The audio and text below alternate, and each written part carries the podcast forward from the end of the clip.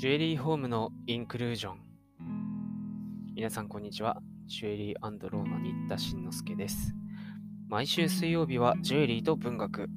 毎週ジュエリーにまつわる文学作品を朗読しています。前回から取り組んでいますのは、宮沢賢治著、虹の絵の具皿、重力の混合石という作品です。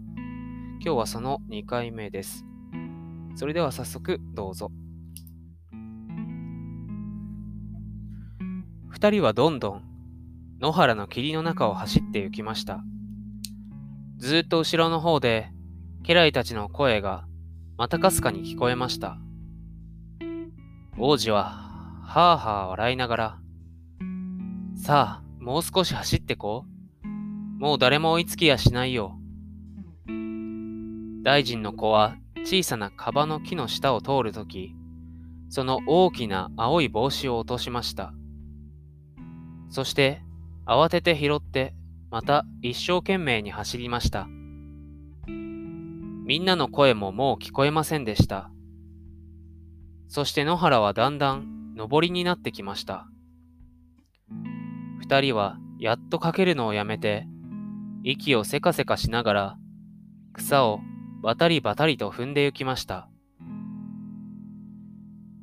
いつか霧がスーッと薄くなってお日様の光が金色に透き通ってきました。やがて風が霧をふっと払いましたので、梅雨はキラキラ光り、狐の尻尾のような茶色の草穂は一面波を立てました。ふと気がつきますと、遠くの白樺の木のこちらから目も覚めるような虹が空高く光って立っていました。白樺の幹は燃えるばかりに真っ赤です。空虹だ。早く行って、ルビーの皿を取ろう。早くおいでよ。二人はまた走り出しました。けれども、そのカバの木に近づけば近づくほど、美しい虹はだんだん向こうへ逃げるのでした。そして二人が白樺の木の前まで来た時には、虹はもうどこへ行ったか見えませんでした。ここから虹は立ったんだね。ルビーのお皿が落ちてないかしら。二人は足で煙のような茶色の草棒をかき分けてみましたが、ルビーの絵の具皿はそこに落ちていませんでした。ねえ、虹は向こうへ逃げるときルビーの皿も引きずっていったんだね。そうだろうと思います。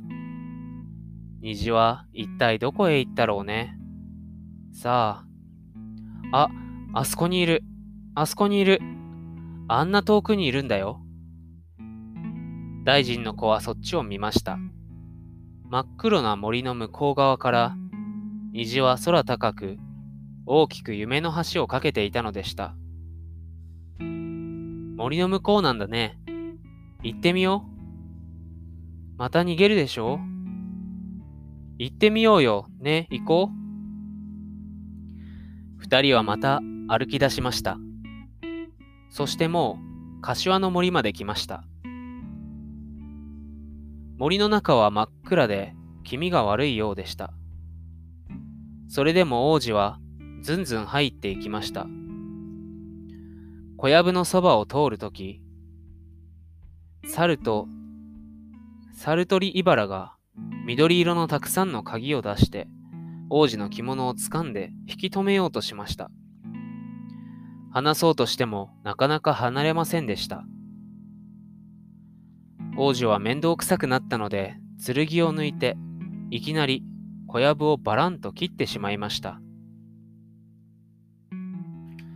そして二人はどこまでもどこまでも、むくむくの苔や日陰のかずらを踏んで森の奥へ入っていきました。森の木は重なり合って薄暗いのでしたが、その他にどうも空まで暗くなるらしいのでした。それは森の中に青く差し込んでいた一本の日光の棒がふっと消えて、そこらがぼんやり霞んできたのでもわかりました。また霧が出たのです。林の中は間もなくぼんやり白くなってしまいました。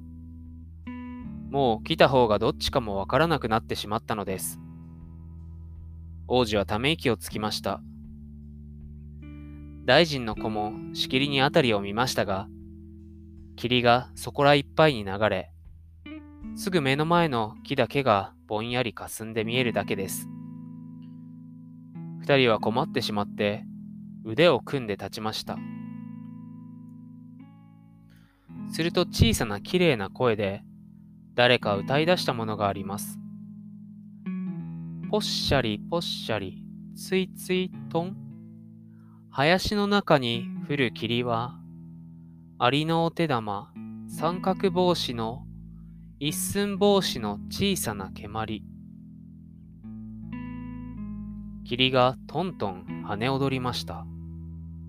ぽっしゃりぽっしゃりついついとん林の中に降る霧はくぬぎの黒い実柏の硬い実の冷たいお乳霧がポシャポシャ降ってきました。そしてしばらくしんとしました。誰だろう？ねえ、誰だろう？あんなこと歌っているのは。二三人のようだよ。二人は周りをキョロキョロ見ましたが、どこにも誰もいませんでした。声はだんだん高くなりました。それは上手な芝笛のように聞こえるのでした。ぽっしゃりぽっしゃり、ついついつい、林の中に降る霧の粒はだんだん大きくなり、今は雫がぽたり。霧がついついついつい降ってきて、あちこちの木からぽたりぽたりっと雫の音が聞こえてきました。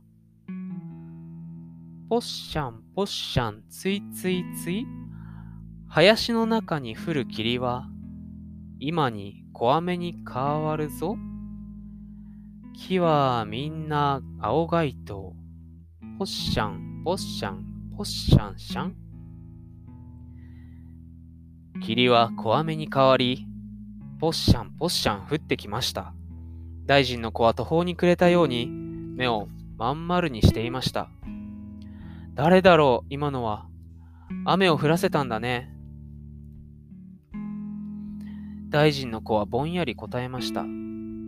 ええ、王子様。あなたの着物は草の実でいっぱいですよ。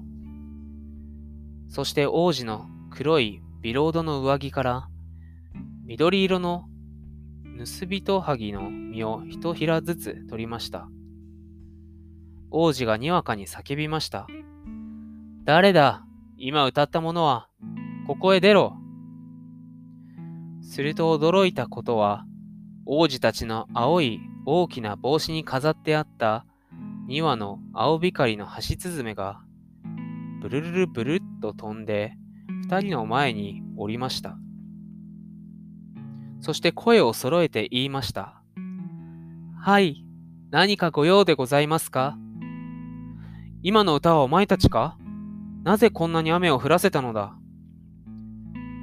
ハシスズメは上手な芝笛のように叫びました。それは王子様、私どもの大事のご主人様。私どもは空を眺めて歌っただけでございます。空を眺めておりますと、霧が雨に変わるかどうかよく分かったのでございます。そしてお前らはどうして歌ったり飛んだりしたのだ？はい、ここからは私どもの歌ったり飛んだりできるところになっているのでございます。ご案内いたしましょう。雨はポッシャンポッシャン降っています。ハチスズメはそう言いながら向こうの方へ飛び出しました。背中や胸に鋼鉄の針金が入っているせいか、飛びようがなんだか少し変でした。王子たちはその後をついていきました。今週はここまでです。不思議な森の中に入っていってしまいました。どうなっていくんでしょうか次週もお楽しみに。